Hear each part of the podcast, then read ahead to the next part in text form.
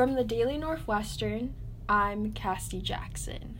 Welcome to the Weekly.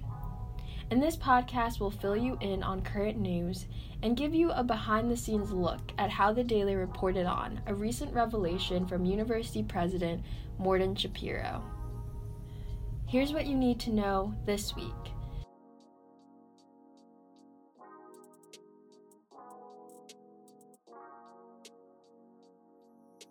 Take Back the Night held events on campus last week. The movement denounces sexual violence and provides support for survivors. Last Thursday's Take Back the Night march started at The Rock and continued down Sheridan Road. Activists held up posters condemning rape culture. The university will implement a new review process for the deans of schools.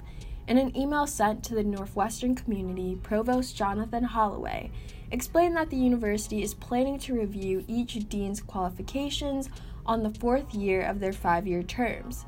Holloway said this new process is meant to assure the strategies and initiatives of each school are well aligned with the university as a whole. Adrian Randolph, the Dean of the Weinberg College of Arts and Sciences, will be the first dean to go through this process. The Simpson Querrey Biomedical Research Center is set to open in June at the Feinberg School of Medicine Chicago campus. The center took seven years of planning, four years of construction costing $455 million, and a planned investment of $1 billion. The center is expected to create 2,000 jobs and generate $1.5 billion in federal funding. Schapiro hopes the center will cement Northwestern's legacy as a strong research institution. This new pressure on the Office for Sponsored Research, however, has caused a backlog in the processing of grant applications. This backlog may inhibit the research community from contributing to Northwestern's grand enterprise. And in city news, Evanston Township High School ranked 27th in Illinois and 526 nationally in the 2019 U.S. News ranking of the best high schools in America. 21% of students exceeded expectations in math proficiency, and 31% exceeded expectations in reading proficiency, according to US News. 56% of the students are minorities, and 40% are economically disadvantaged. More than 3,000 students were enrolled in ETHS when this data was collected by US News. The organization Housing Opportunities for Women celebrated their first affordable housing development in the city with their event Welcome Home to Evanston on April 27th. The new development would be located at the corner of Pitner Avenue and Dempster Street. Mayor Steve Hagerty attended the event and emphasized the city's focus on affordable housing initiatives.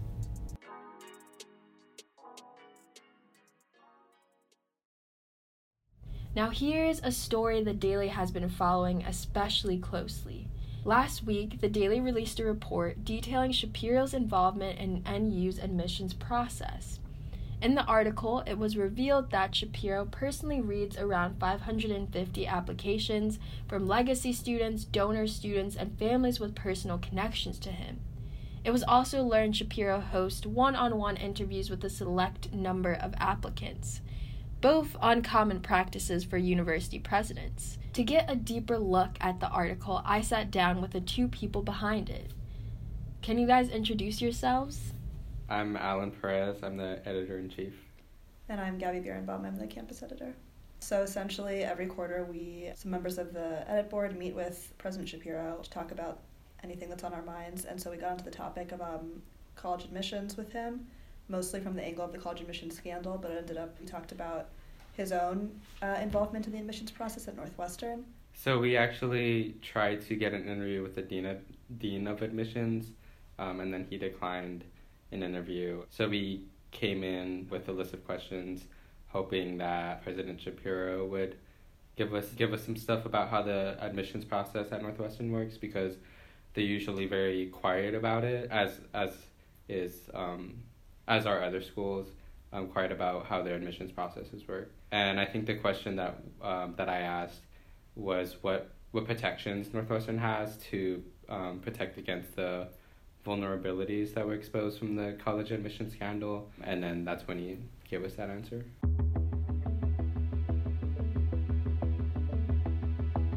It's also interesting because a lot of people have asked me about the article. I've asked, how did you get that information? How did you find that out? But he was really forthcoming and he just hmm. kind of said it. Yeah.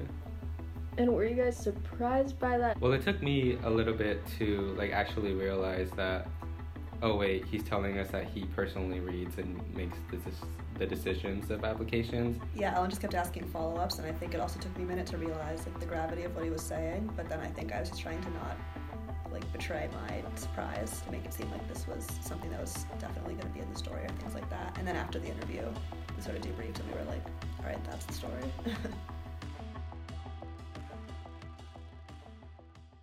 I guess I'm like interested to know. You guys said that the interview itself wasn't that like challenging to get Schapiro to speak about the admissions process and like what he gave you guys. What would you say was the most challenging part of covering this?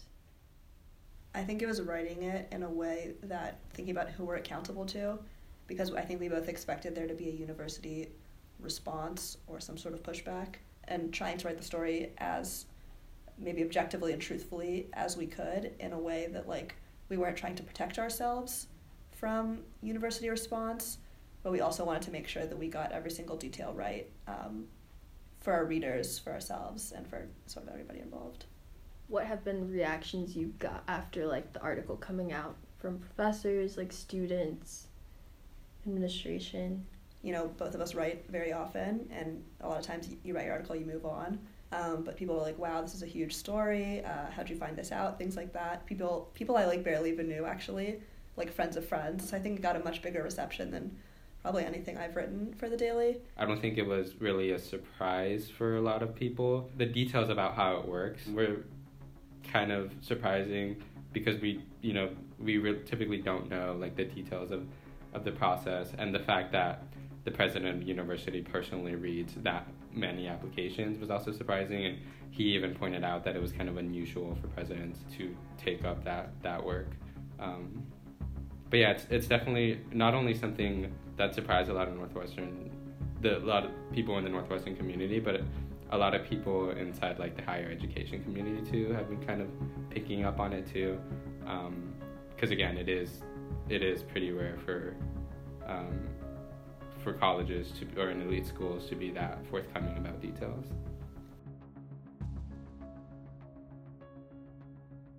Taking off your journalist hat like just as a student how did this news affect you?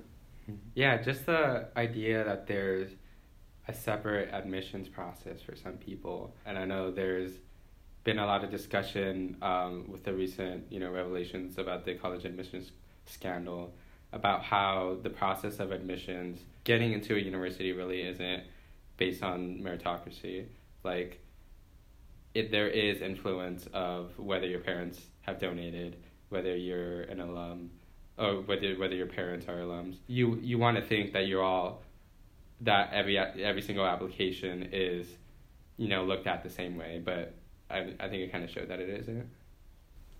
I kind of came at it from a different perspective. I'm like the high school I went to and sort of the community I'm from is um, like a pretty affluent community where people I've heard of things like people getting a call from the president like before the day before they get in saying like oh you have good news coming or you know, I know people who whose parents donate buildings. These stories go around, but I'm always like, are they just kind of inflating their own sense of importance or not? So I think, as a student, this showed me no that like this is these are not just like stories or rumors. Like these kind of things are very real, as I think the story showed.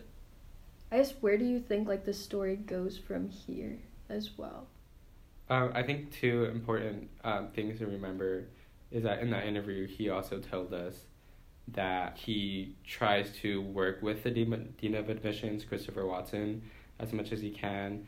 And he brought up an example that if they both dis- disagreed on an applicant, that they try to work it out.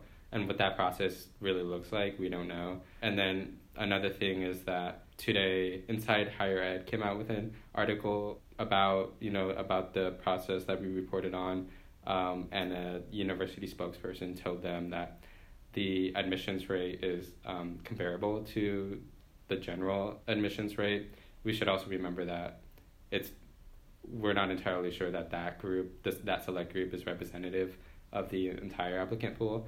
It's hard because admissions is so tight-lipped. Like the dean of admissions, Chris Watson, uh, Alan emailed him for to request an interview, and he denied that. I think it's hard to know where to go from here, knowing that the people we would need to talk to probably uh, are not going to be willing to talk to us about it. Overall, what do you hope like students, alumni, professors, anyone like got from reading that article? I got a few emails from parents um, over the weekend and after the article was was published. One of them was disappointed that their daughter didn't get into Northwestern and asked me, we were denied admissions, how what can we do to try to get into Northwestern?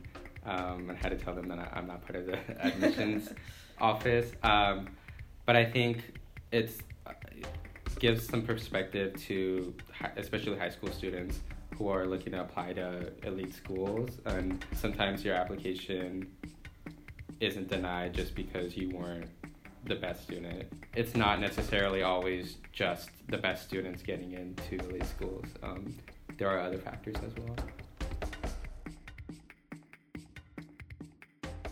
In conjunction with the previous segment of this podcast, audio reporter Hina Sevastova asked students whether or not privilege had impacted their admission to Northwestern. Here's their responses. I'm Unsan Lee, freshman in Northwestern, majoring in biomedical engineering. Uh, my name is Link Narducci. Uh, my name is Joshua Miles. I'm a first year PhD student here at Northwestern.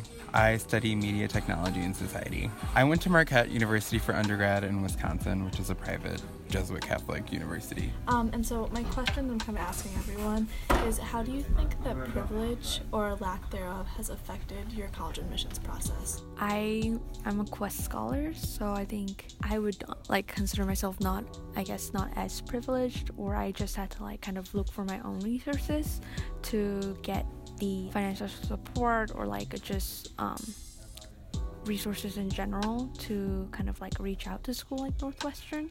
I feel like that's something that I personally went through. I know they had a big thing about like wanting to have 20% of like low income students. You know, I have like the Pell scholarship, so I don't know if they just wanted more low income students. They had like 20% by 2020 or something like that. And I don't know if they've reached it. I don't know, that might have something to do with it. As a student of color, I felt like I needed to like do 120% to make sure that A I gained admission into into the college that I wanted to go to, but also that I got certain like scholarships or opportunities that may have not been afforded to me based off of other things. So I think it really depends on. I mean, it obviously depends on your identity. The perception of, of the college admissions experience for me was really like you have to like do as best as you can and literally everything to make sure that you get a fair shot. But that obviously based off of like the current or the emission scandal that's in the news right now like you we know that that's not true for everyone so. And do you feel like northwestern supporting you? Yeah i think that programs like ses like student enrichment services and like the quest scholars like community i feel like northwestern has been definitely like providing to a point that i can have like a comfortable student life. During the process itself did you feel like there were certain things that you were you felt were like holding you back from being able to be like a star applicant or did you feel like pretty sure that you would be able to get into northwestern oh i didn't feel sure at all. It i was pretty sure i wasn't going to get in. And it ironically ended up being the only school i applied to because i was just i did it so early so like i figured i wasn't going to get in and i'd be able to worry about other applications later. Because like application fees are kind of big so i was like oh i'll apply for one and then I'll get the no and then I'll apply to others and then spend that money. Um, and then I got in and I was like, sweet, don't have to pay for more applications. And then I was like, hold on, that's 60k tuition though. yeah, I've got financial aid, so like it's not super bad. I would hope that anyone in administration would, you know, try to be as fair as possible in the admissions process, um, no matter if they're friends with the, the president or whoever. So hopefully that's not what's going on, but if it is, then that's something that we should probably be talking about a little bit more, or a lot more.